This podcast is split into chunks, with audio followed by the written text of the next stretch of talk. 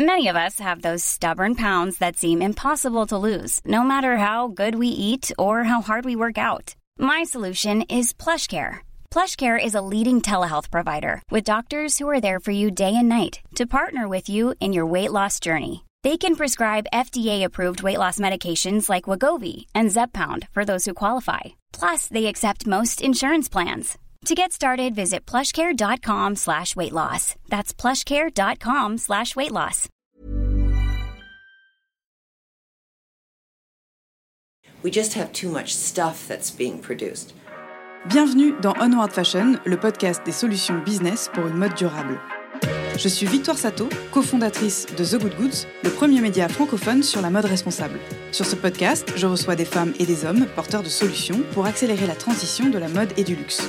Outils tech, conseils de marque engagés ou en transformation, partage d'expertise, ce podcast est conçu comme une bibliothèque de solutions concrètes, centralisées et immédiatement disponibles pour guider l'industrie vers un développement durable. Je vous donne rendez-vous tous les 10 jours sur la plateforme d'écoute de votre choix. Vous abonner à la chaîne présente le double avantage d'être notifié à la sortie d'un épisode et de nous soutenir en un seul clic. Nous avons également une newsletter business mensuelle à laquelle vous pouvez vous inscrire sur thegoodgoods.fr. Bonne écoute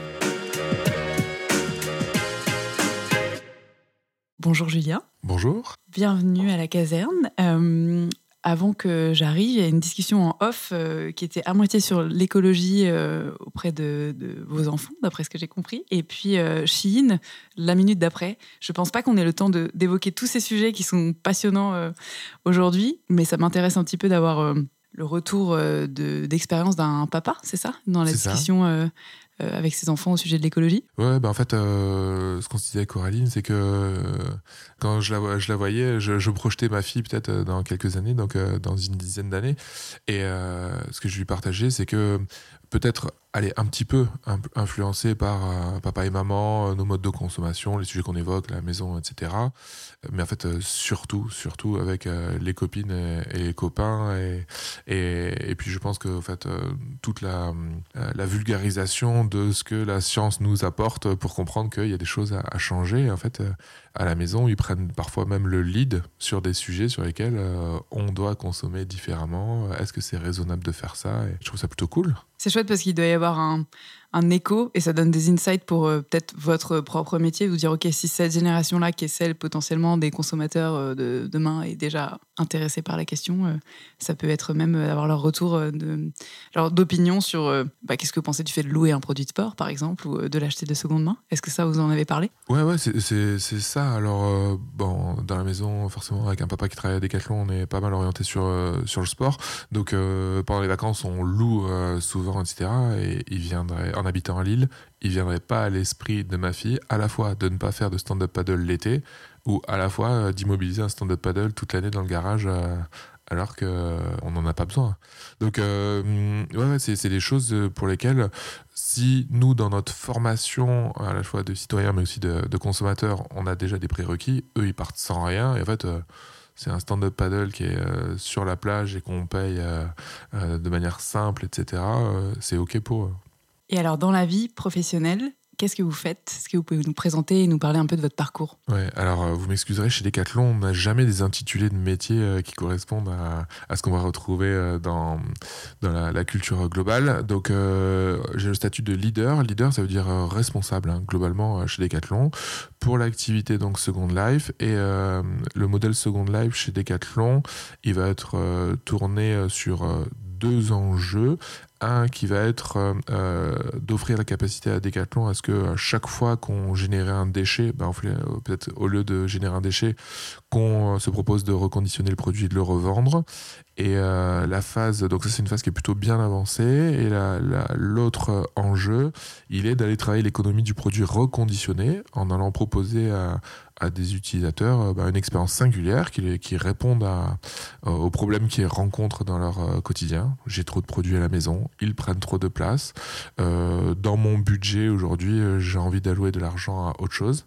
Et donc pour ça, en fait, on fait de la reprise et ensuite on reconditionne les produits, on les revend. Et c'est une activité qui est en plein boom chez Decathlon. Ça fait combien de temps qu'elle est développée? Alors euh, la reprise, on va dire que c'est quelque chose qui est né euh, aux alentours de 2017-2018, euh, qui a qui a au début un petit peu vivoté parce que globalement la seconde vie n'était pas encore à ce moment-là un axe stratégique pour le groupe.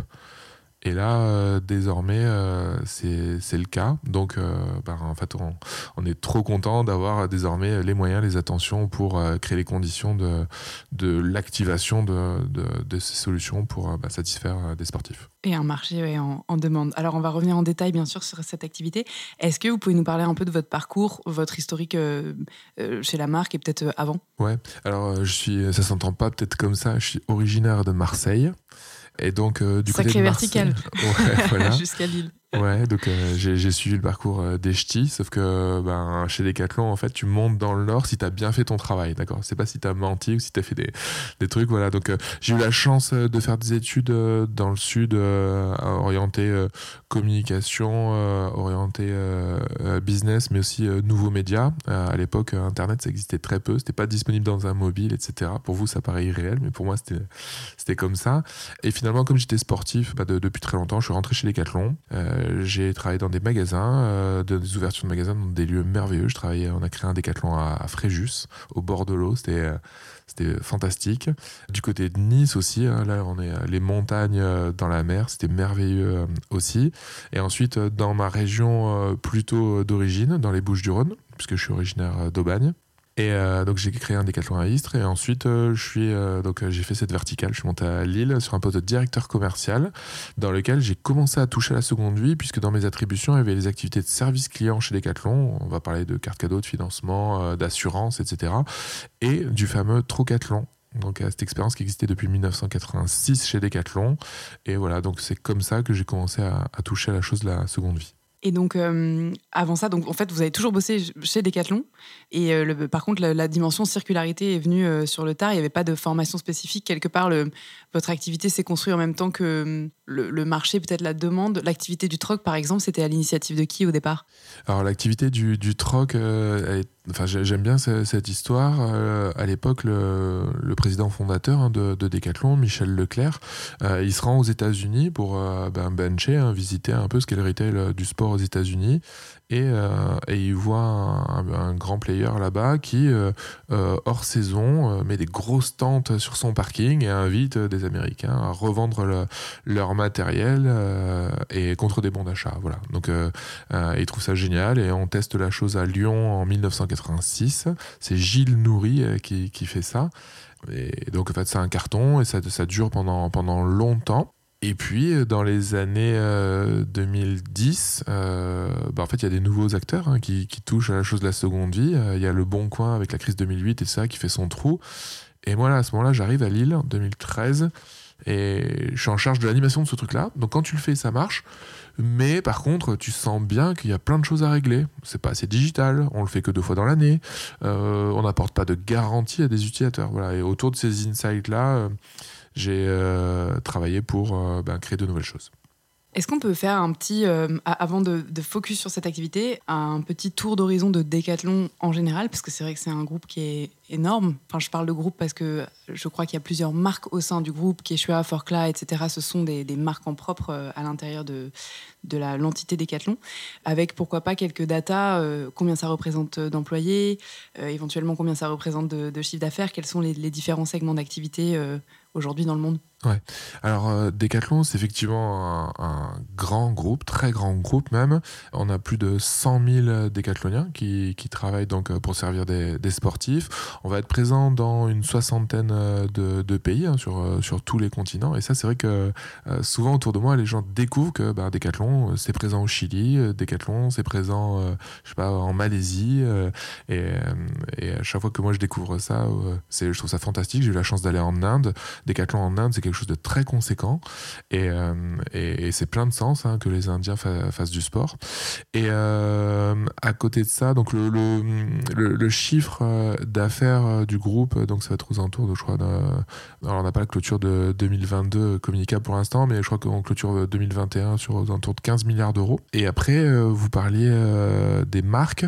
Alors en fait, on est divisé avec une partie euh, conception et une partie distribution. Donc effectivement, dans la partie conception, on a des, marques, euh, donc Forcla sur euh, le, trekking, on va avoir, je sais pas, Nabaiji sur la natation, etc., qui sont responsables de constituer une offre qui soit l'offre la plus synthétique possible, la plus performante pour répondre aux besoins des sportifs.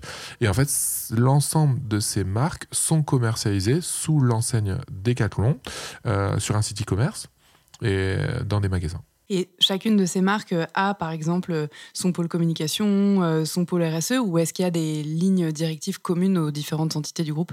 Donc effectivement, au, niveau groupe, on a euh, des partis pris euh, qui s'expriment euh, au travers d'une équipe RSE, par exemple, dont je ne fais pas partie, puisque en fait, mon activité va être rattachée plutôt à une division business, et on verra que ça c'est très important parce que on doit changer les choses dans le cœur nucléaire de, ce qu'elles sont. Donc je, fais, je fais du commerce, et donc c'est dans une stratégie commerciale qu'il faut promouvoir cette, activité. Et donc les guidelines là, de cette équipe RSE, ensuite, elles sont appliqués euh, par les sports, donc euh, qui vont travailler sur euh, l'éco-conception, sur la décarbonation de, leur offre, également sur le mix produit.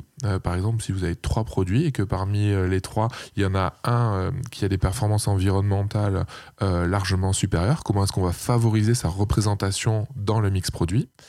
Et ensuite, euh, ils ont aussi euh, contribué à euh, l'activation, la prise de conscience que l'économie circulaire était une opportunité pour le groupe pour aller décarboner, et je dirais durablement durablement, je mets ça en opposition à l'éco-conception sur laquelle il est évident qu'un jour, on va trouver les limites de l'éco-conception. D'accord? Si on doit produire un article, euh, même si on le produit le, mieux possible, on va quand même devoir extraire des, des, matières premières, les transformer, etc. Et alors que euh, la circularité, potentiellement, euh, elle peut ne pas avoir de limite à la condition que dès la conception, on ait pensé les produits durables.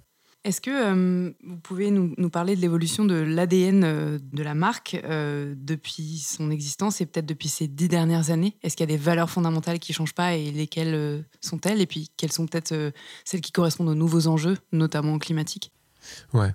Alors, donc les, mots ont un sens très important chez, chez, chez Decathlon et euh, on va parler d'abord du sens. Le sens, c'est euh, cette phrase euh, qui doit être simple à comprendre et qui réunit l'ensemble des personnes qui travaillent chez Decathlon. Et donc c'est cette phrase qui était rendre accessible le plaisir et les bienfaits des sports. Alors déjà, cette phrase, elle a évolué. Elle a évolué à peu près il y a, il y a 3-4 ans. Et donc, on a juste rajouté un mot, mais qui fait finalement énormément bouger la boîte, qui est de rendre accessible durablement le plaisir et le bienfait du sport. Et donc, quand on raconte ça en mettant le mot durablement, bah, finalement, on doit repenser plein de choses. Euh, durablement, euh, comment est-ce que des sports vont pouvoir durablement être pratiqués? Donc là, par exemple, je pense immédiatement dans cette situation très critique en ce moment sur la situation du ski. Voilà, comment est-ce qu'on vit le sport euh, à la montagne? Comment ensuite, euh, durablement, on conçoit euh, des produits? On les conçoit pour qu'ils soient jetables ou est-ce qu'on les conçoit pour que la pratique puisse être, être, être durable? Et enfin, il y a des choses qui sont très de l'ordre de l'accompagnement, la pratique du sport. Il y a plein d'abandonnistes. Comment est-ce que vous allez pouvoir démarrer un sport et le pratiquer durablement? Et là, en fait, il faut réunir des hommes, des femmes, les faire se rencontrer, avoir un meilleur pote, leur dire l'endroit où c'est sympa de pratiquer, à son niveau, etc. Et donc, c'est là où Decathlon, avec, euh, enfin, ce n'est que mon point de vue, mais voilà, la nomination de notre nouvelle responsable, Barbara, apporte quelque chose de nouveau, c'est que finalement, on entre désormais dans une phase d'accélération de, ce mouvement. Donc euh, le, sens de Décathlon euh, évolue euh, encore pour aller encore plus loin et à la fois couvrir des activités servicielles pour que les gens pratiquent vraiment le, le sport dans des meilleures conditions côté produit pour que on aille pousser vraiment l'éco-conception, le mix produit et l'économie circulaire au maximum de ce que l'on peut produire.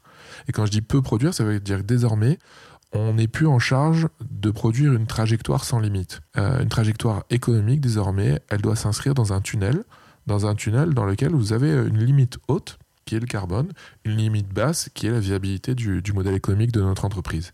Et ça, c'est beaucoup plus vertueux de se discipliner à dire, en fait, finalement, ma responsabilité, ce n'est plus de faire le maximum de chiffre d'affaires possible.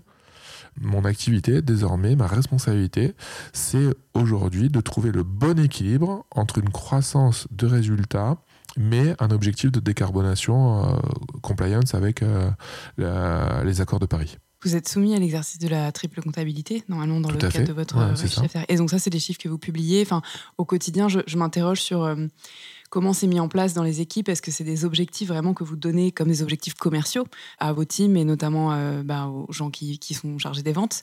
Comment, euh, en pratique, ça se matérialise en interne? Alors en fait, sur chaque poste, on va avoir un niveau de responsabilité. Quand je parle, enfin un niveau de responsabilité différent. Sous-entendu, il y, a des gens qui vont, tout le monde a une responsabilité importante. En revanche, parfois, vous avez une responsabilité qui euh, va impacter très largement euh, l'entreprise. Euh, les personnes qui ont ce type de responsabilité, par exemple, chez Decathlon, on en parlait, ça va être le responsable d'une marque, le responsable de Forcla, le responsable de Quechua, le responsable de, de ça va être le responsable d'un pays. D'accord Ça va être le responsable de l'Italie, ça va être le, responsable de, l'Israël, ça va être le responsable du Portugal. Ces personnes-là, aujourd'hui, elles sont animées par une scorecard. Une scorecard, ça va être en fait un ensemble de critères sur lesquels euh, ils remplissent leurs objectifs si et seulement si, sur l'ensemble de ces critères, ils ont progressé. D'accord? Et donc aujourd'hui, la performance environnementale à travers la décarbonation du modèle est clairement au cœur de l'animation de ces personnes-là.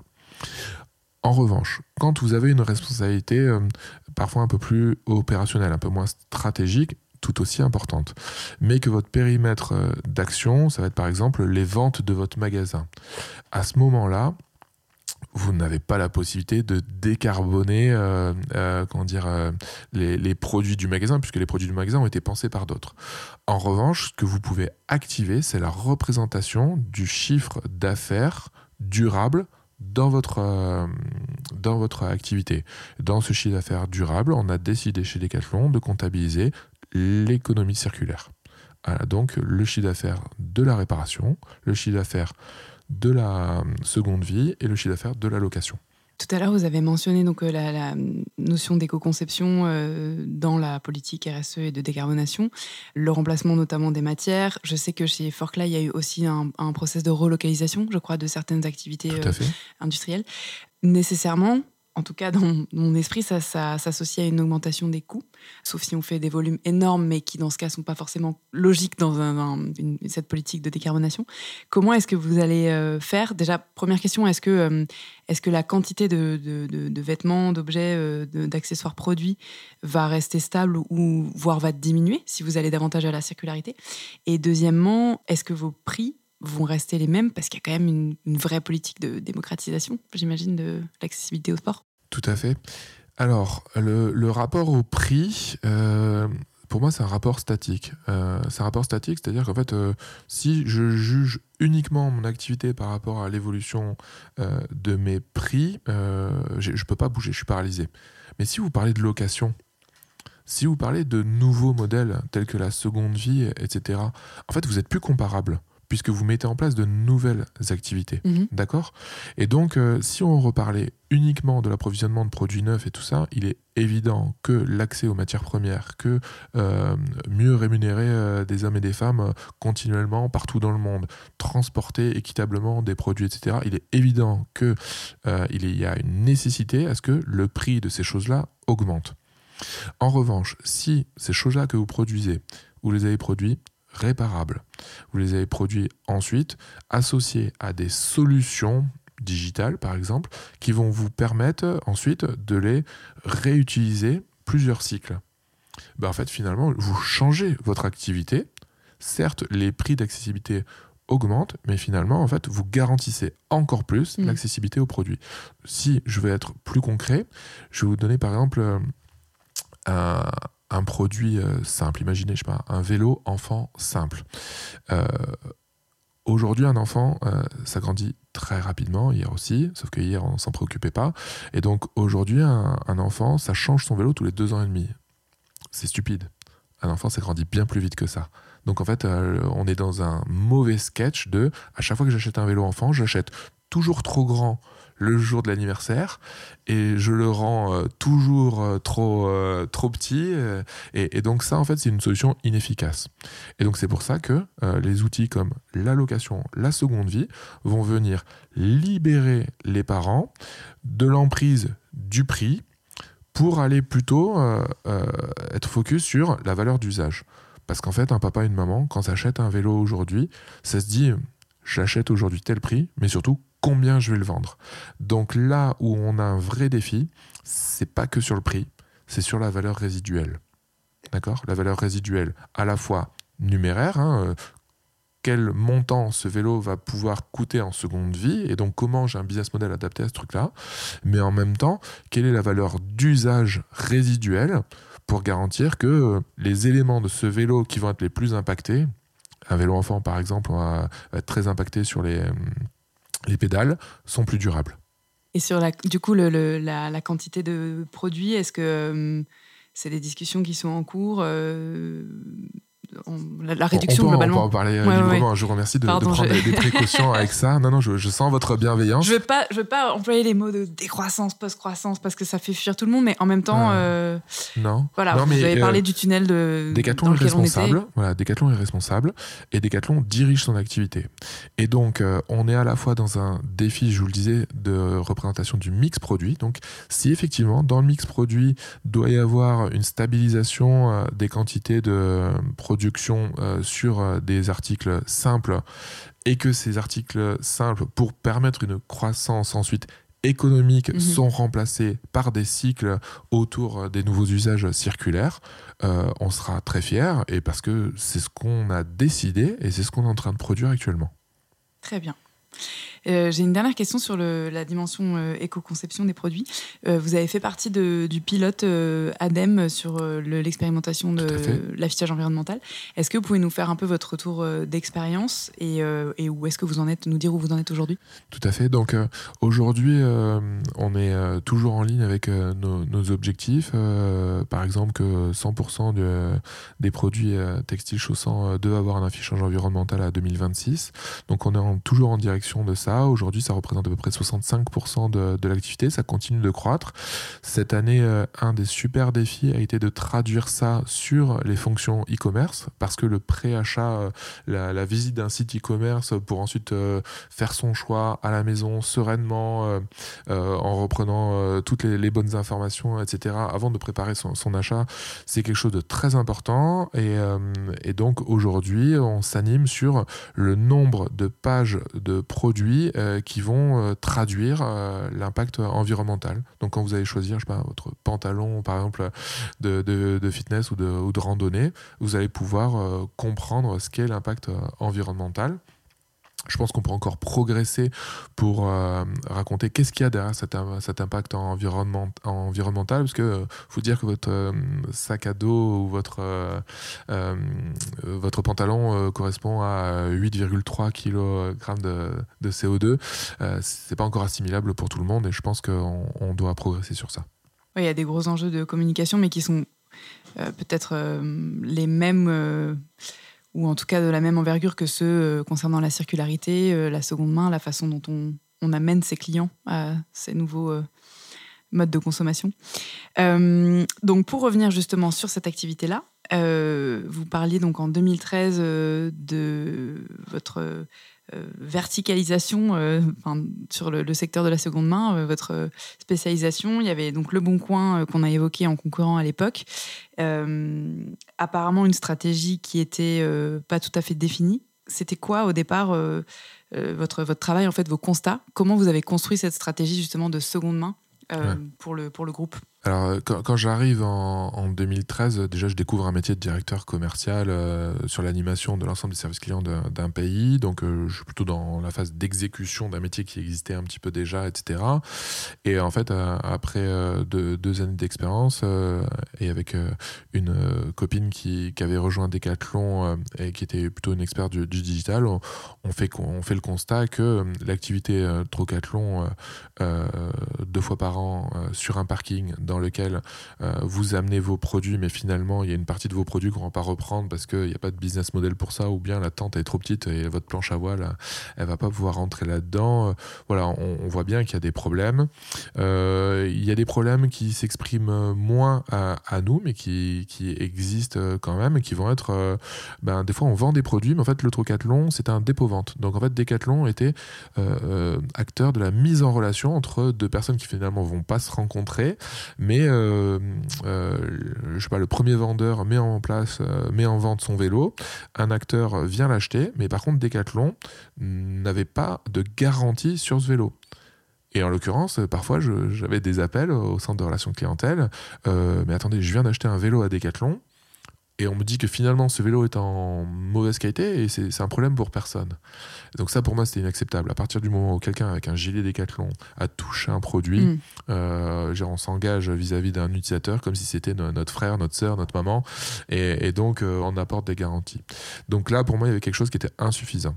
Donc immédiatement euh, ce que je change tout de suite à l'heure actuelle, en, en, là, en 2015, je mets en place une politique d'échange.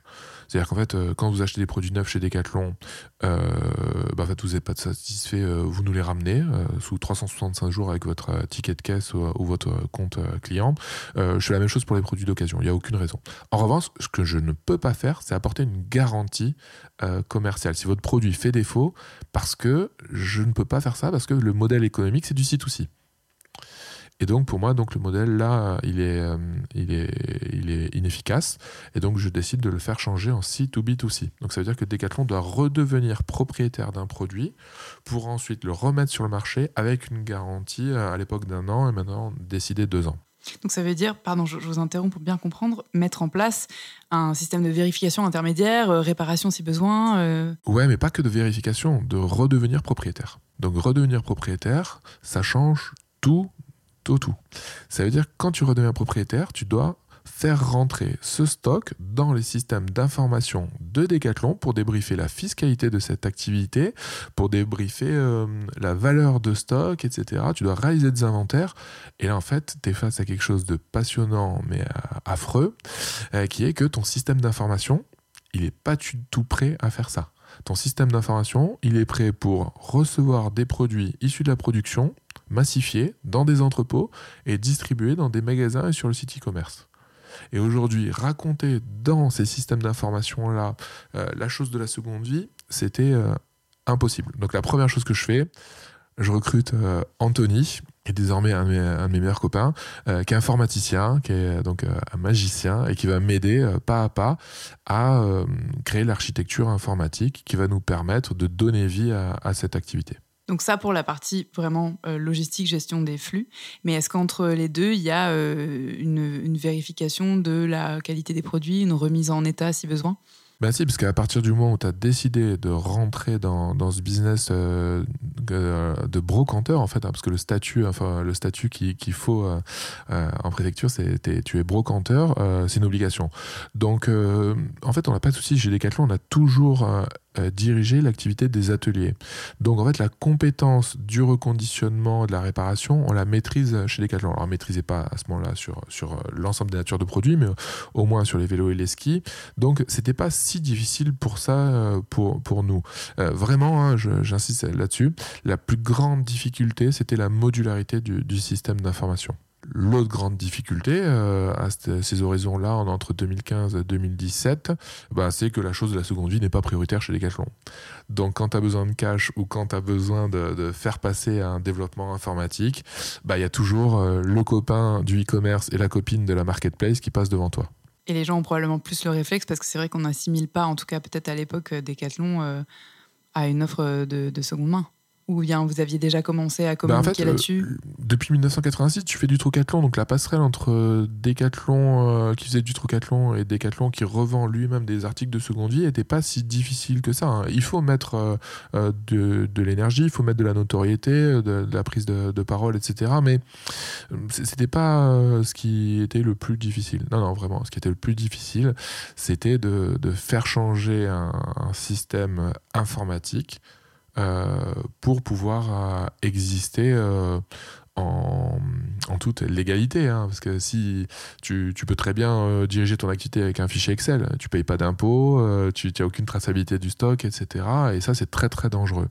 Donc, pour bien faire les choses, et Decathlon ne, ne sait pas travailler autrement qu'avec des règles très très importantes, il a fallu faire changer les choses et on est encore en train de, faire changer les choses pour désormais passer à, l'état de l'art et pouvoir être une véritable grande plateforme de seconde vie. En, pratique, euh, comment ça se passe le parcours utilisateur, que je sois revendeur ou intéressé par l'achat de seconde main, en boutique et en ligne? Ouais. Et alors là, euh, c'est là où euh, bah, tu, démarres de, pas grand-chose et puis euh, tu as de grandes ambitions. Et là, si j'avais un conseil à donner aux, gens qui vont suivre ce, podcast, c'est à bien définir dès le début la big picture. Parce que quand on parle de système d'information et de leur architecture, si tu as bien défini la manière dont tu vas faire grandir ton entreprise, dès le début, ton architecture, elle est bien posée. Et donc, ensuite, tu vas développer les choses pas à pas. Donc, par exemple, on a commencé à faire euh, du développement euh, de rachat de produits en magasin pour de la revente en magasin. Mais en fait, si tu crées les conditions de tes systèmes de manière monolithique, ils ne savent faire que ça. C'est-à-dire que demain, tu veux faire du rachat de produits en venant chercher des produits à domicile et les mettre dans des entrepôts, en fait, c'est infaisable. Parce que ton logiciel, il ne sait pas traduire cette chose-là.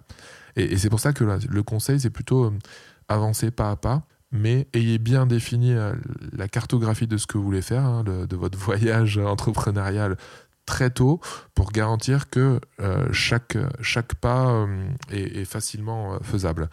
Et donc ça, on, bah, on l'a compris pas tout de suite. Donc en fait, on a dû défaire les systèmes pour ensuite les, les remonter de manière beaucoup plus, euh, agile euh, pour euh, faire des systèmes qui, désormais, si j'ai besoin de racheter un produit en magasin ou si j'ai besoin de racheter un produit en e-commerce qu'on va venir collecter à domicile et ensuite recentraliser dans, notre entrepôt, finalement, derrière, c'est le même service informatique et qui va pouvoir le, le traduire. Donc, on a commencé avec des activités simples en magasin et puis euh, désormais, on est en train de, travailler pour que euh, on élargisse cette activité, pour qu'on puisse recentraliser des produits en entrepôt. Recentraliser des produits en entrepôt pour euh, pouvoir avoir accès à des solutions de reconditionnement qui ne sont pas possibles en magasin. imaginez par exemple, vous amenez votre tapis de course défectueux dans un magasin c'est pas dans un magasin qu'on va réparer votre tapis de course. Donc si jamais j'ai racheté ce produit-là et que je suis pas capable de le dévoyer en entrepôt pour ensuite le revendre en e-commerce, il n'y a pas de business model assimilable euh, pour ce tapis. Donc ça, c'est ce qu'on est en train de construire. Et à côté de ça, on a donné vie à une autre euh, expérience euh, qui, se matérialise sur le site secondevie.decathlon.fr, sur lequel, là, en fait, vous allez retrouver toute une liste d'articles. Si jamais vous en avez plus besoin, vous pouvez cliquer sur l'article, vous répondez à quelques questions, on va avec vous le pricer en fonction de son état visuel et, euh, et fonctionnel.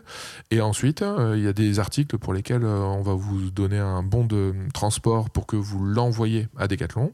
Et puis il y a d'autres articles pour lesquels les articles on va qualifier de non coffrables, c'est-à-dire qu'ils ne rentrent pas dans une voiture pour être transportés chez Decathlon. On va venir les chercher à domicile. Est-ce que vous avez du coup développé un peu des grilles type Argus pour chaque typologie de produit? Ouais, tout à fait. Donc euh, ça, c'est des choses qu'on a commencé à faire très tôt et euh, qui, euh, au fur et à mesure de l'élargissement du business model et des, des frais de, de structure, sont de plus en plus complexes et pour lequel là, on est en train d'animer un un POC euh, avec euh, un premier produit d'intelligence artificielle euh, sur lequel on est en, test sur le pricing des VDT. Donc voilà, on a ce, petit bébé informatique qui est en train de grandir. En fait, par exemple, une fois sur deux, une fois sur trois, quand vous voulez faire racheter votre VTT, euh, chez Decathlon France, ça va être euh, une fois sur trois, la proposition elle n'est pas faite par la grille historique, mais elle est faite par ce produit-là. Mhm. Et en fait, on mesure les taux de satisfaction à chaque fois. On transforme, on transforme pas, donc il est auto-apprenant. Et euh, donc c'est une structure d'investissement assez importante qui va nous permettre d'apporter de plus en plus de performance à notre système de, pricing. Et c'est une IA qui est basée sur des, un aspect photographique, sur des, des critères que remplissent les vendeurs? Ouais, sur des, c'est pour l'instant sur des critères euh, d'information euh, liés au, à, la, structure du produit que l'on, que l'on va racheter, euh, son état, et également au business model qui lui est associé. C'est le vélo le, plus, le produit le plus circulaire pour l'instant chez vous? Oui, effectivement, durablement, hein, aujourd'hui dans toutes les études, 70% du marché du sport, en tout cas sur l'Europe occidentale, se matérialise par le, le vélo. Vous avez parlé de la difficulté d'obtenir du cash pour ce genre de projet. Euh, comment est-ce que vous avez euh, convaincu, je euh, je sais pas moi, le, CEO ou bien vraiment les, managers qui étaient décisionnaires, on va dire, les, décisionnaires plutôt que les managers, si vous avez eu à le faire, c'était quoi les arguments? Les choses, là, elles étaient super complexes. Super complexes parce qu'en fait, il faut être très lucide. Hein. J'aurais été CEO il y a 5 ans, euh, j'aurais pas donné de l'argent à la seconde vie. Pourtant, j'étais le gars de la seconde vie. Parce que les responsabilités du CEO il y a 5 ans, c'est pas les mêmes qu'aujourd'hui. Et, euh, donc, euh, il y a une personne qui, avait de grandes responsabilités chez Decathlon et, qui m'a dit, bah, tu vois, donc c'est pas le CEO, mais c'était quelqu'un d'autre qui, lui était associé et qui m'a dit, ben, je, suis désolé parce qu'en fait, je, voyais que tu étais en galère et j'aurais voulu t'aider, mais, en fait, j'ai pas pu le faire. Et je lui dis, mais rassure-toi, parce que j'aurais eu ta responsabilité, j'aurais fait exactement la, même chose. Pour deux raisons. Si tu veux du cash, il faut euh, être dans une entreprise qui déjà euh, sait sortir euh, du cash et en dégager. Et aujourd'hui, le modèle qui était le nôtre encore il y a, il y a 2-3 ans, il n'était pas prêt à être autofinancé. Donc aujourd'hui, on était bien financé par le modèle historique.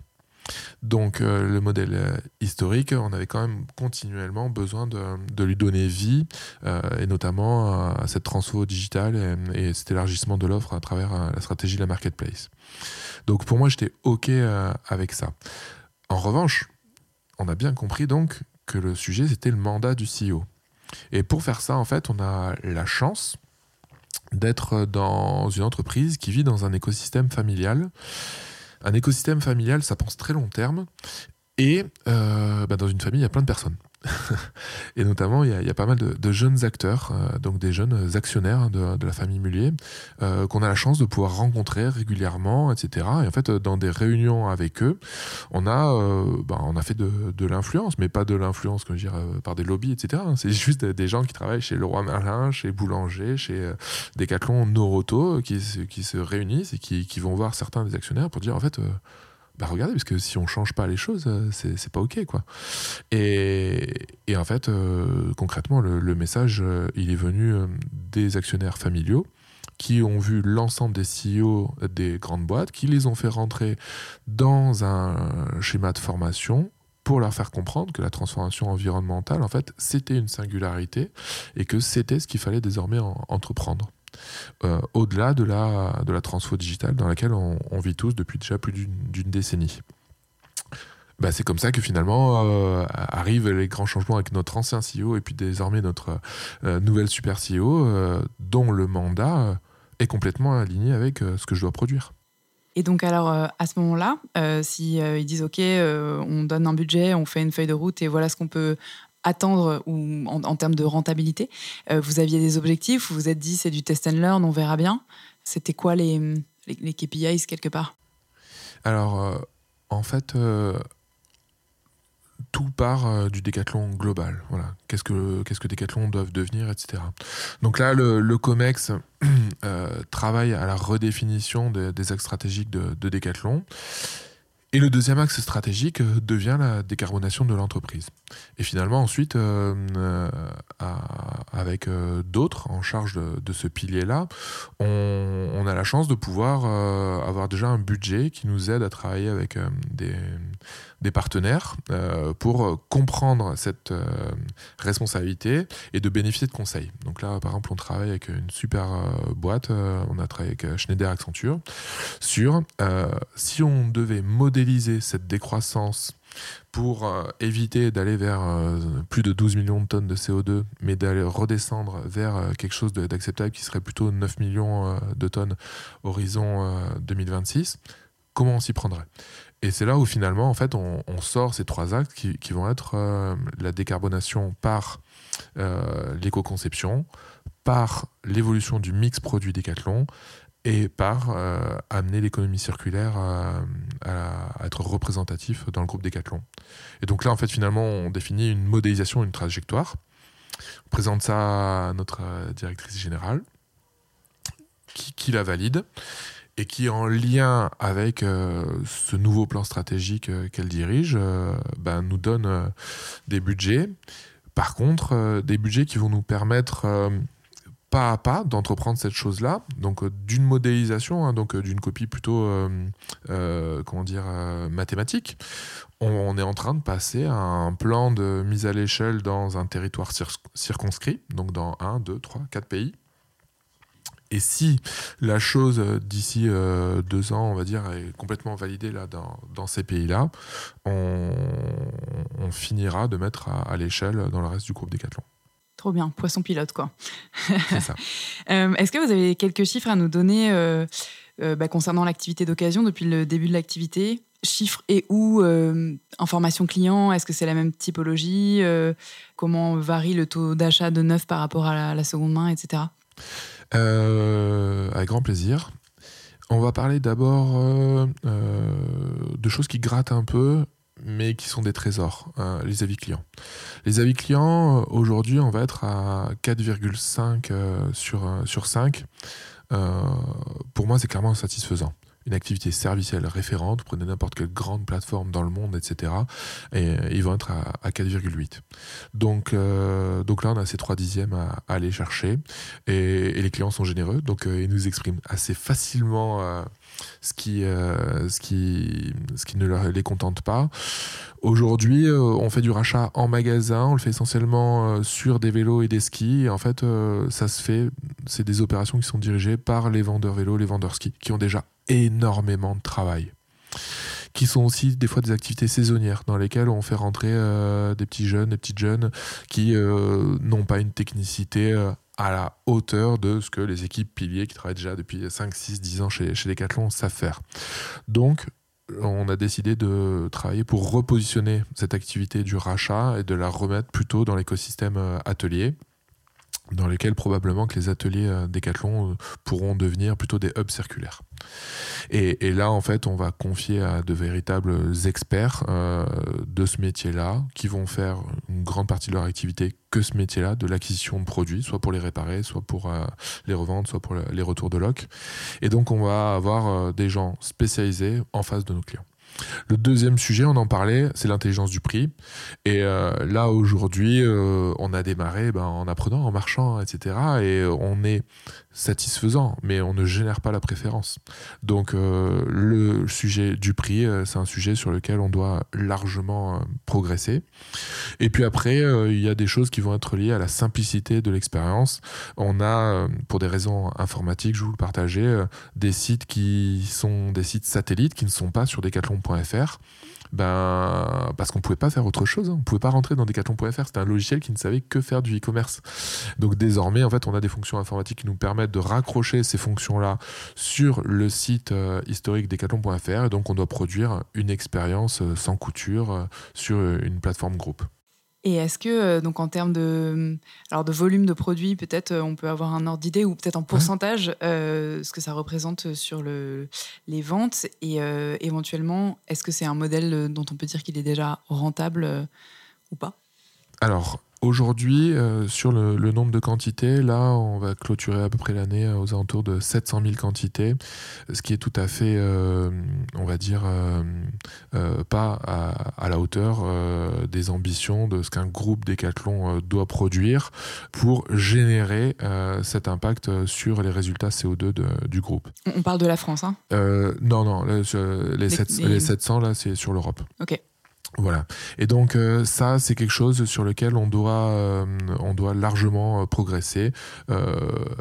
plus de plus de quantité en, seconde vie pour répondre bah, davantage aux, besoins des, utilisateurs.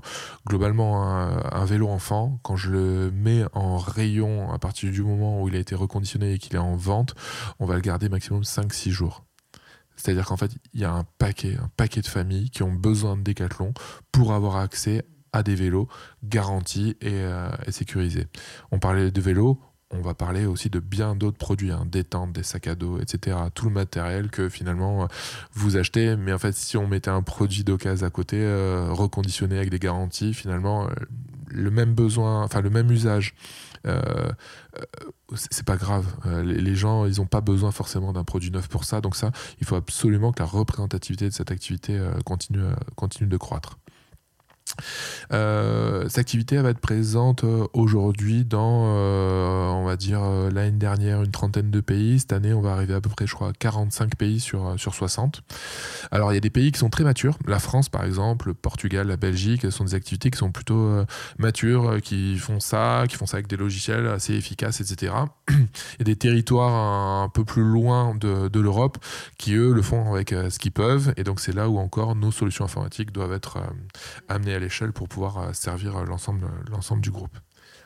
Et euh, en termes d'avantages, en termes, est-ce que vous voulez un verre d'eau? Enfin, tu veux un verre d'eau? Est-ce qu'il y a des avantages extra-financiers sur la réputation, le moral des équipes en interne, peut-être des choses qui sont moins mesurables? Oui, il y en a plein. Déjà, à quoi ça sert Decathlon? À quoi ça sert Decathlon C'est une entreprise. Une entreprise, souvent on me dit, ça sert à gagner de l'argent, etc. Euh, ça sert pas à ça, une entreprise. Le fait de gagner de l'argent, ça lui permet de réaliser encore plus son sens mais la vraie finalité d'une entreprise, c'est de mettre des gens euh, en face euh, d'autres, donc de créer des emplois. Et donc moi, euh, une de, mes grandes, grandes fiertés, par exemple, notre équipe, je vous ai dit, on était deux avec Anthony, puis après on a eu Claire qui nous a rejoint, etc. Et aujourd'hui, dans les services centraux, on va être plus d'une soixantaine à travailler pour ces sujets-là. Et c'est une activité qui est répliquée dans un grand nombre de pays, donc il y a plein de gens qui sont dédiés à ces activités dans les quartiers généraux de, de chaque pays, etc. Donc ça, c'est ma première euh, grande euh, fierté. Derrière, on parle de sport. Donc en fait, on va proposer à des gens, euh, avec ces articles de sport, bah, d'être en bonne santé on va proposer à, ces gens de pouvoir partir en vacances, d'être bien, d'aller à rencontre euh, d'autres personnes. Donc ça, c'est tous les bienfaits du sport, de vraiment de les rendre accessibles. Et ça, c'est le, sens même de, de, notre activité. Et après, évidemment euh, que dans les dix prochaines années, si vous voulez être désirable en tant qu'employeur euh, pour ben, notamment les, plus jeunes, hein, je, vous parlais tout à l'heure de, ma fille, quand elle va arriver sur le marché du travail d'ici une dizaine d'années, si vous n'êtes pas un acteur euh, euh, qui a fait sa transition environnementale et qui est référent, bah en fait, euh, vous, rentrez à la maison. Il n'y a plus personne pour, qui voudra bosser, bosser chez vous. D'autant plus que j'espère que d'ici là, la réglementation ne l'autorisera pas.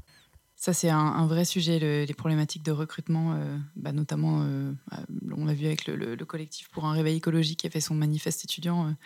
mais Moi, je vous garantis que j'ai aucun problème à recruter. Hein. Ah, j'ai aucun problème à recruter parce que Décathlon, on a essayé de prendre soin de la boîte, euh, de recruter autour des valeurs. Alors pour le coup, on a parlé de beaucoup de choses qui ont bougé, il y a aussi des choses qui n'ont jamais bougé chez Decathlon.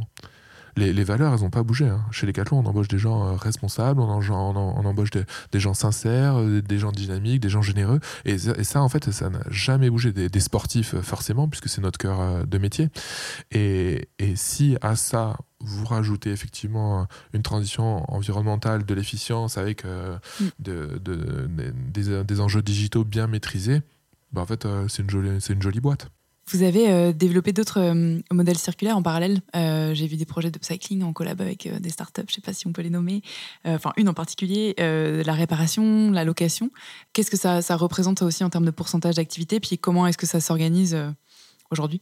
Alors, euh, la réparation, c'est un enjeu qui existe euh, durablement chez Decathlon. On a plus de, euh, je crois, 4500 techniciens qui, travaillent pour réparer des produits un peu partout dans, le monde.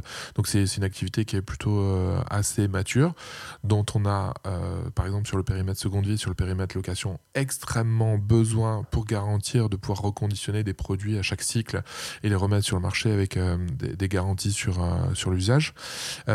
sur le upcycling euh, et euh, notamment la chose du, recyclage, je pense qu'on en est encore pour euh, certaines parties à, pas mal d'exploration.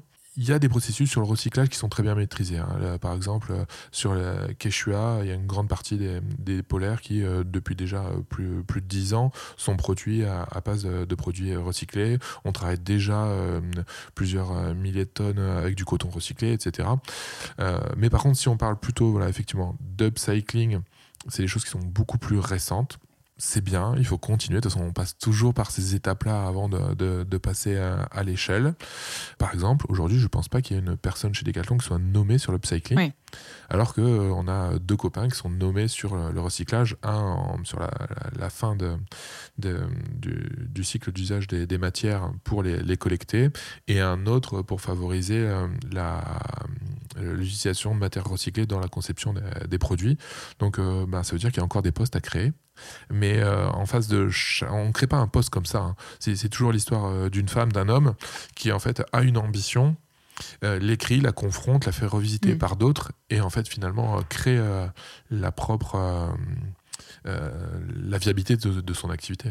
Oui, en tout cas, j'entends qu'il y a une, une volonté de s'ouvrir à ces questions et, et, puis ça reste, même si c'est de la R&D, c'est un peu l'équivalent de ce qu'était la seconde main il y a quelques années. c'est ce sont des tests euh, jusqu'à une éventuelle mise à l'échelle. Euh, jusqu'à, c'est sûr que l'upcycling est beaucoup plus compliqué, mais euh, c'est intéressant de savoir que c'est des sujets qui vous préoccupent. Oui, tout à fait. Et on pourrait parler de location rapidement.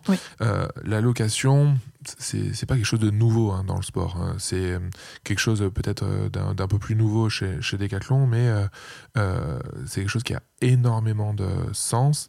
Et en fait, déjà avec le, les, confrères de, la location de l'atelier, en fait, on, travaille ensemble, hein. on est dans la même équipe, etc. Donc, on, a cette chance d'être interopéré déjà dans nos, dans nos, modes de travail et aussi dans, nos business models. Donc on a beaucoup de liens pour les faire grandir euh, ensemble. Euh, aujourd'hui, la, location, euh, elle est essentiellement développée chez Decathlon à travers l'abonnement, par exemple l'abonnement d'un vélo, d'un vélo enfant, etc. C'est des choses qui sont en train de, grandir très largement chez, chez Decathlon. Et puis ensuite, on, a des explorations qui sont faites sur la location courte durée sur lesquels je pense que voilà, on peut encore euh, progresser, mais on, aura des histoires à écrire, notamment sur les sports saisonniers. Vous avez mentionné le recyclage. Je vous ai pas posé la question de, du devenir des produits trop abîmés quand vous les récupérez en seconde main. Est-ce qu'il euh, y a des filières de récupération chez vous et de recyclage Oui, alors euh, aujourd'hui, on a à la fois la chance et le devoir, sur en tout cas le, périmètre français, qui modélisera les choses pour un périmètre européen plus tard, de faire partie d'une REP. D'accord? Donc c'est assez récent. On fait partie donc d'un marché sur lequel on a la responsabilité en fin de vie de pouvoir collecter euh, des, produits pour euh, valoriser euh, soit pour les remettre en, état et les, remettre sur le marché, soit pour revaloriser leur matière. Donc ça, aujourd'hui, c'est des choses qui sont généralisées en France et je pense que la, France sera le, modèle pour ensuite généraliser ça sur l'Europe et puis ensuite peut-être sur d'autres territoires plus, plus éloignés.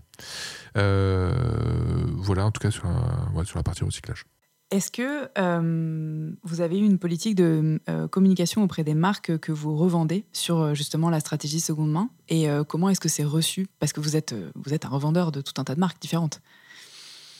Alors j'ai une histoire croustillante à, à, vous raconter. Chic. Mais une histoire qui est super belle. Vraiment, pour moi, c'est une de mes plus belles histoires chez Decathlon. Je vais vous parler de Vanessa. Vanessa travaille sur le magasin de Nantes Atlantis. Euh, Vanessa, je l'ai rencontrée parce qu'elle faisait partie de ces filles, et les filles étaient plus représentées que les garçons, qui avaient décidé qu'on ne jetait plus des produits chez Decathlon. Et donc, elle me dit, bah, j'ai besoin de logiciels, machin, etc. Donc, nous, on construit les choses. Et, euh, ensuite, on va à la rencontre euh, des magasins pour les former et mettre en place nos, solutions pour qu'elles soient bien employées. Bon, ben Vanessa, comme elle attendait les choses, quand je vais à Nantes pour former euh, tous les gens de la région Bretagne, etc., elle fait partie des meilleurs élèves et donc euh, elle met super bien en place son truc. Euh. et un jour, je reçois un coup de téléphone de France 2 qui nous dit eh ben, écoutez, en fait, il y a, une loi qui va passer sur l'interdiction de jeter des, produits neufs.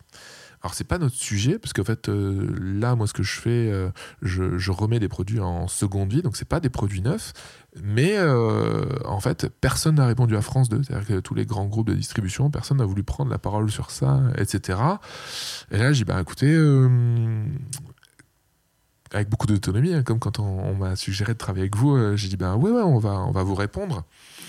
Et là, en fait, finalement, euh, chez Decathlon, on me dit, ok, mais, euh, mais, mais est-ce que c'est bien de répondre? Est-ce qu'on est prêt à répondre, etc. Et je dis, ben en fait, on n'est pas parfait, mais on est bien, on est bien, on, a ces activités, elles sont en train de grandir, etc. et puis on est Decathlon aussi. Si nous on prend pas la parole, euh, comment faire pour que tout le monde prenne la parole derrière? Donc donc on prépare les choses, etc. Et puis en fait, euh, on appelle Vanessa, on dit voilà, Vanessa, euh, donc elle, dirige l'accueil du, magasin de, Nantes Atlantis. Euh, Vanessa, Bertrand, son, son directeur, est-ce que vous êtes prêt à recevoir les équipes de France 2, etc. Donc là, bah, ils sont super contents. Hein. donc eux, ils font le plus mauvais magasin possible, etc. Ils reçoivent les équipes de France 2.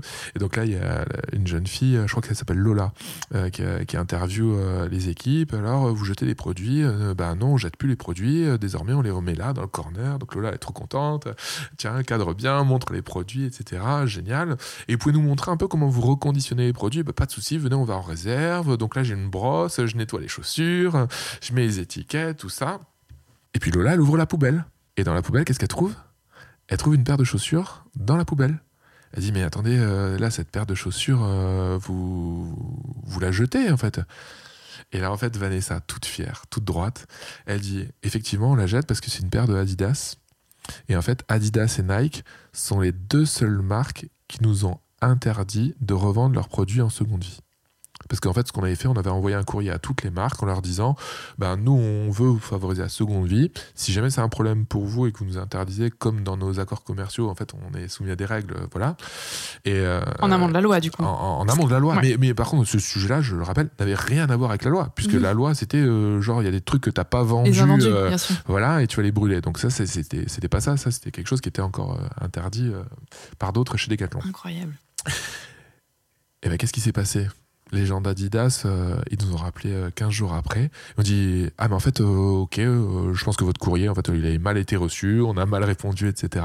Donc, Notre image de marque a pris un petit coup dans l'aile. Ouais, mais en vrai, je, pense que c'était surtout, c'était même pas ça, c'était surtout que je pense que le, le courrier avait pas été mm. pris à, la bonne mesure, quoi.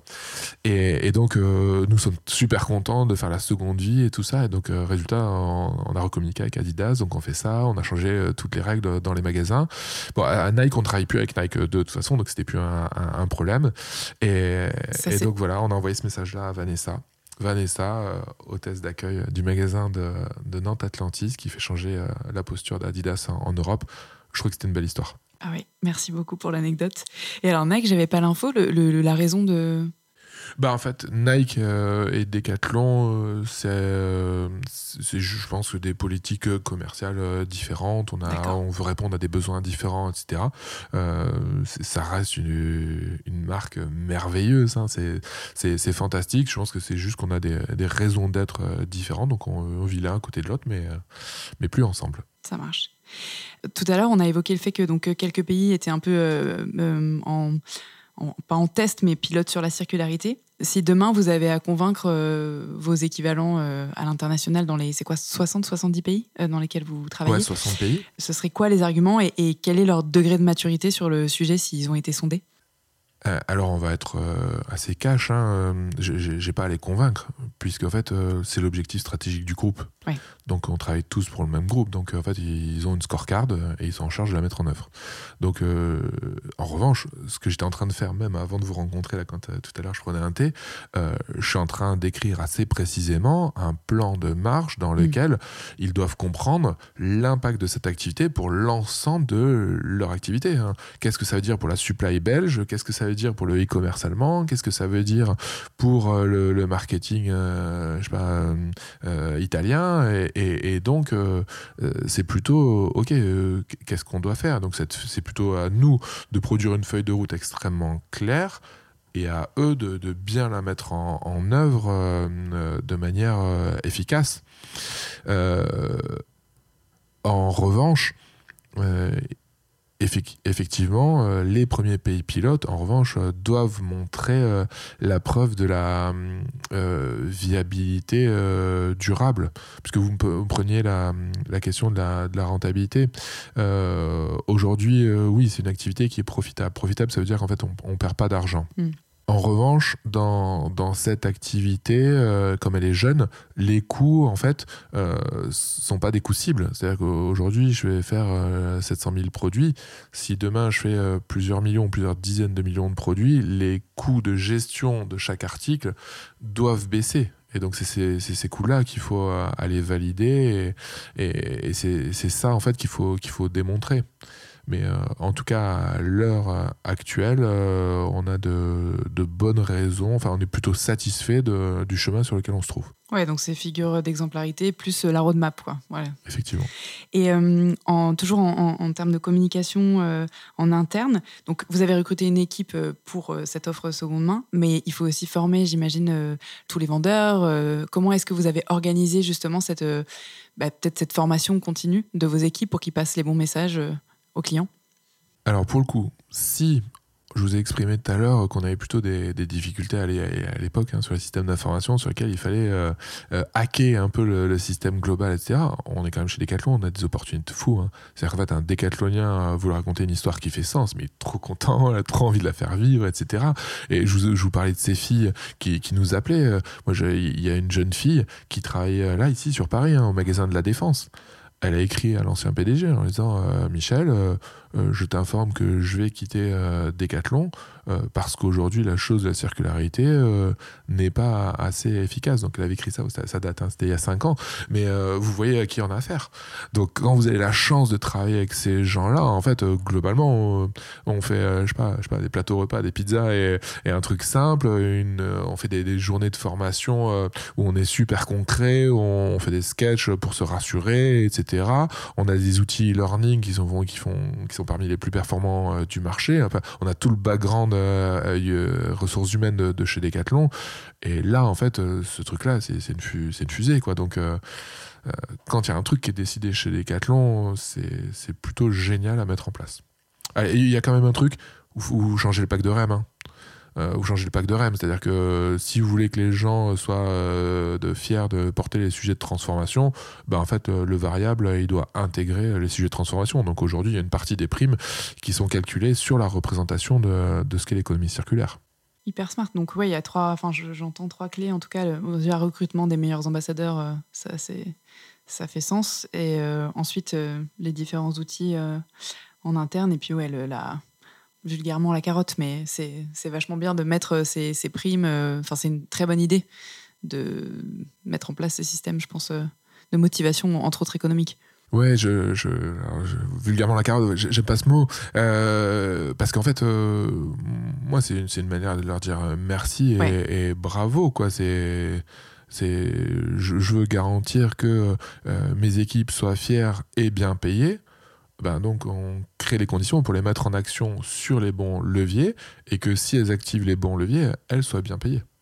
En matière de, communication côté euh, cette fois-ci clients euh, finaux, vous avez fait une opération il y a quelques mois. Je ne sais pas comment on le prononce, c'est décaltement à l'envers. On va pas le prononcer. Ouais, c'est ça. c'est décaltement à l'envers. Ça se dit pas, mais euh, vous pouvez nous, la décrire et puis nous raconter comment ça a été accueilli par le public.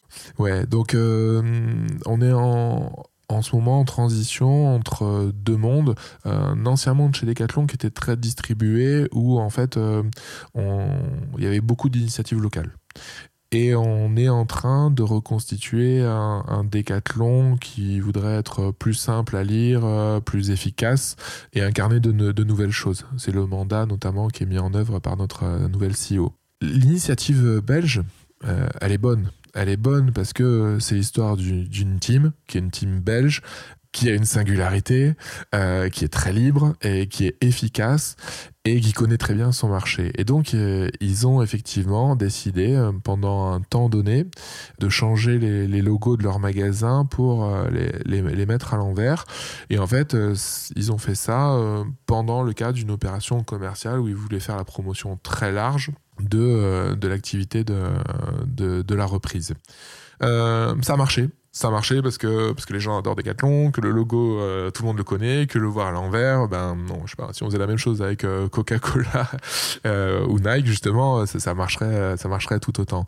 voilà. En revanche, ce qui marche pas, c'est pas le, truc de ce logo, c'est qu'en fait, ce qui pourrait marcher mieux, c'est si tout Decathlon, partout dans le monde, employait les mêmes outils au même moment.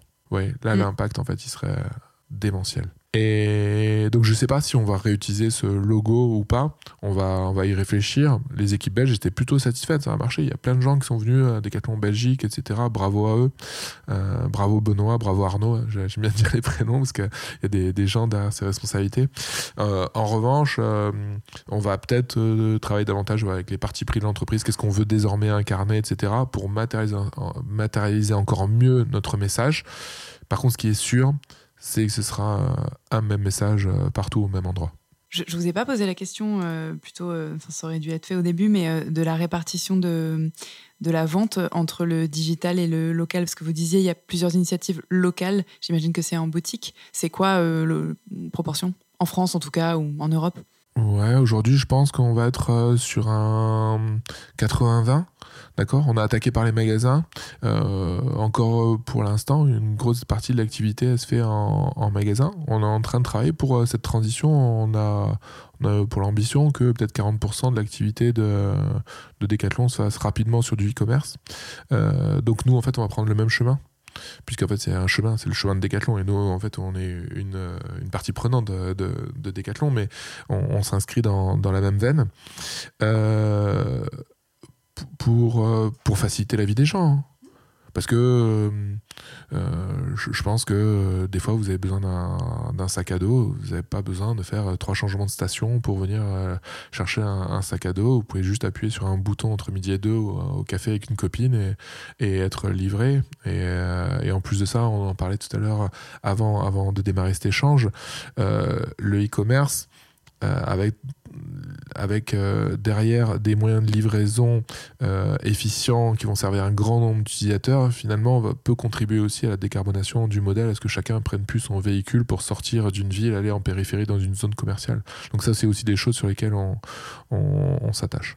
Est-ce que vous avez vu euh, depuis peut-être ces dix dernières années évoluer les comportements consommateurs, notamment en matière de RSE, si je peux dire, donc intérêt pour la circularité, euh, ou euh, facteur autre que le prix pour euh, guider un achat alors si, je, on doit se le dire encore pour l'instant, et puis dans cette période de, tension sur les prix, hein, d'inflation, le prix reste pour l'instant durablement et, on a plutôt de la stabilité par rapport à l'année précédente. Le, le, facteur numéro un d'intérêt, aussi bien pour revendre un produit que pour faire l'acquisition d'un produit. En revanche, il y a quand même des localités, souvent on parle de persona, hein, il y a des localités sur lesquelles, euh, par exemple sur des grandes villes, etc., euh, on observe que effectivement il y a une prise de conscience, il y a des changements, et on sait très bien que euh, ce type de personnes, c'est les premiers signaux de, grandes vagues. D'accord On parle changement de génération, voilà, les jeunes notamment. Et donc, euh, on se prépare à ce que justement, on, doit servir rapidement un grand nombre de personnes qui vont non pas choisir la seconde vie, mais qui vont surtout refuser euh, mm. des produits neufs qui, ont, qui ont été produits avec des matières, etc., qu'ils veulent éviter. Donc, si on fait une petite extrapolation, extrapolation Pedro, pardon. Donc, si on fait une petite extrapolation euh, de type euh, Nostradamus, euh, comment est-ce que vous voyez le, le, futur, la répartition du marché dans le futur Je ne sais pas, projection 2030-35, et particulièrement sur l'offre circularité. Je, je, pense que l'offre circularité, à l'image de ce que l'on a déjà aujourd'hui sur de l'immobilier, euh, sur de, euh, des biens de, consommation extrêmement onéreux, euh, des véhicules, etc., on va avoir la, même représentation. Et je pense qu'on s'autorisera à produire de nouveaux articles dans le futur pour des innovations. Voilà. Si vous, si vous vous autoriserez à produire un nouvel article, s'il y a une innovation incrémentale euh, qui est importante. Voilà. De la même façon qu'on est passé de l'ère du téléphone à l'ère du smartphone, effectivement, il fallait produire de nouveaux smartphones. En revanche, euh, mon smartphone n'a pas progressé euh, depuis 10 ans. Bah, je, donc, je change la batterie et basta. On va passer euh, à un point de vue un peu plus inspirationnel. Est-ce que vous avez un livre, un site, un podcast ou une référence culturelle à nous proposer pour euh, pouvoir évoluer sur le sujet? Il y, a un monsieur qui m'a particulièrement marqué et qui a accompagné la transformation économique de la, région Nord, qui est Jérémy Rifkin. Euh, Jérémy Rifkin qui euh, nous a parlé de la troisième révolution industrielle euh, il y a quelques années et désormais qui, parle dans un livre qui, est, sorti récemment du fait que l'on doit passer du modèle de l'efficience au modèle de la résilience. Et je pense que c'est un livre qui est parfois qui a des passages un peu durs, hein, on est sur de l'économie, etc., mais qui est euh, euh, essentiel pour bien comprendre euh, la transition que l'on doit aborder et, le besoin de, changement de mindset, notamment de la part des actionnaires qui sont propriétaires en fait des structures. Est-ce qu'il y a quelqu'un que vous aimeriez entendre dans ce podcast? Alors pour faire bouger Decathlon, on l'a pas fait tout seul. Euh, et donc euh, je voudrais dire merci à Louis. Louis qui est ingénieur chez Forcla. Forcla qui est une marque formidable dans laquelle les, gens sont partisans de cette transformation environnementale. Donc euh, Louis, Chloé, etc. Ils se sont levés. Donc ils habitent dans la montagne. Hein, notre siège de Decathlon. Ils se sont levés. Ils ont été voir leur patron Fred, qui est merveilleux, qui est un super gars avec qui j'aimerais trop partir en vacances faire du trekking. Et ils lui ont dit Fred, non mais t'es le patron là créer les conditions pour qu'on change, parce qu'on ne peut pas continuer comme ça. Nos, objectifs, on ne peut pas les faire si jamais on n'a pas ce changement de cap. Donc Fred, qu'est-ce qu'il fait? Il dit ben, il appelle euh, euh, le PDG de l'époque, euh, il appelle son adjoint, etc. Et il leur dit ben, j'ai besoin qu'on se voit et je voudrais que vous passiez un peu de temps avec un mec. Et en fait, ils, ont, ils ont créé un meeting avec Jean-Marc Jancovici, qui a parlé à, notre PDG, etc., pendant, pendant deux heures. Et la chose, la, chose était faite, en fait. Donc euh, l'adjoint du PDG a dit, vous avez besoin de combien? Bah, On a besoin de temps pour faire une étude. Donc euh, ça c'est en centaines de milliers d'euros, mais ils ont fait une grosse étude.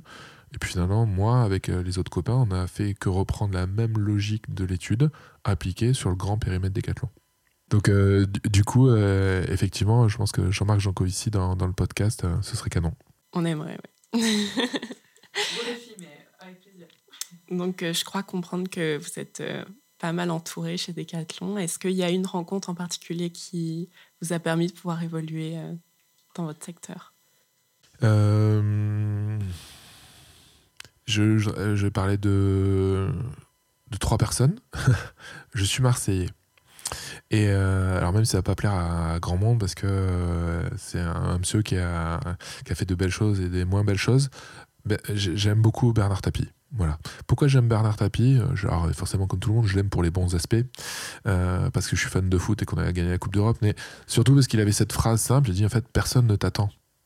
Moi, personnellement, personne ne m'a demandé de faire la seconde vie vous les filles, je ne sais pas si quelqu'un vous a demandé de créer ce podcast, mais je pense pas. Donc je, pense que personne ne t'attend. Donc comment tu prends ton dessin en main? Après tu le prends avec des règles. Voilà, ça on est ok.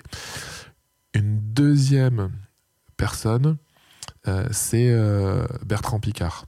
Bertrand Picard, qui est euh, ce fabuleux médecin, qui est ce fabuleux aventurier, ce fabuleux ingénieur qui a créé cet, avion qui pourrait ne jamais, ne jamais atterrir. En fait, parce qu'il a été courageux.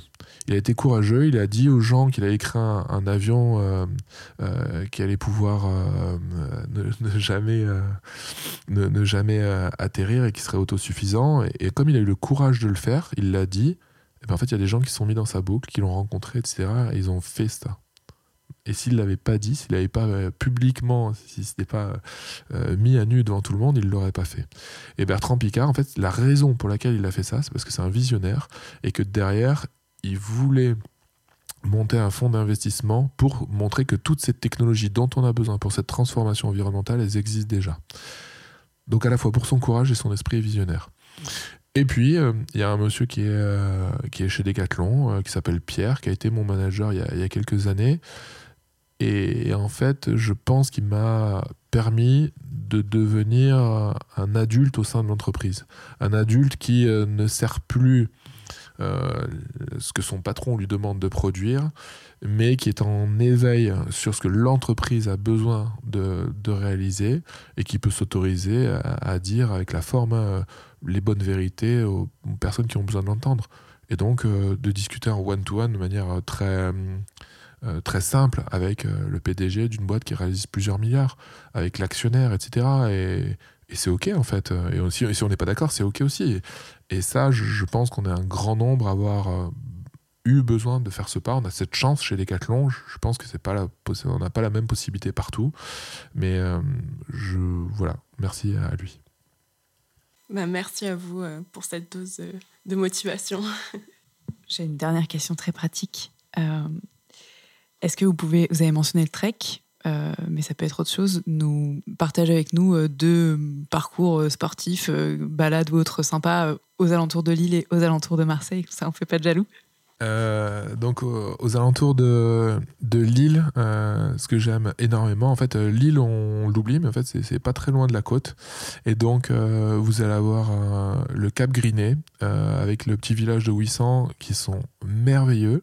Donc si jamais un jour il fait pas trop mauvais et que vous êtes dans le coin, allez faire un tour de ce coin-là. Il y a une balade qui est fantastique à faire au, au, pied d'une falaise, et à 800 vous pouvez faire du kitesurf, donc une initiation au kitesurf surf, c'est super fun. Et après, il y a plein de bars pour, euh, pour boire un coup et raconter euh, vos exploits à tout le monde. Et, euh, et après, donc je suis marseillais. j'ai grandi à côté des calanques de Cassis. Et donc, aller découvrir le plaisir de faire du plongeon dans les calanques de Cassis et de faire de la plongée dans cet espace qui est devenu une réserve naturelle quand j'étais enfant. Euh, c'est merveilleux. Vous allez y découvrir, euh, si vous mettez la tête sous l'eau, des dorades euh, de, plusieurs kilos qui n'ont pas peur de vous parce qu'elles n'ont jamais été pêchées. Et c'était pas le cas quand j'étais petit. Donc à l'époque, je l'ai vécu comme une interdiction. Et finalement, en grandissant, bah, je le vis comme une bénédiction. Et, voilà, donc les calanques de Cassis, la calanque d'Envaux notamment, qui a un écosystème merveilleux. Merci beaucoup Julien. Bon retour à Lille alors. Merci à vous. Merci pour votre écoute. Si vous êtes encore là, c'est peut-être que vous avez appris des choses et apprécié cet épisode. La meilleure façon de nous le faire savoir, c'est de partager ce podcast sur vos réseaux, par email ou de bouche à oreille, et de laisser un commentaire iTunes 5 étoiles, ainsi que de vous abonner à la chaîne sur la plateforme d'écoute de votre choix.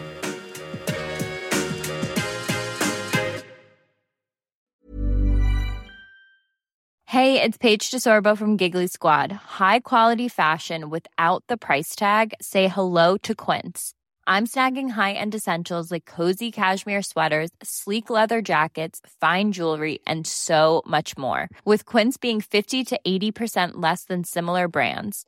And they partner with factories that prioritize safe, ethical, and responsible manufacturing. I love that. Luxury quality within reach. Go to quince.com slash style to get free shipping and 365 day returns on your next order. Quince.com slash style.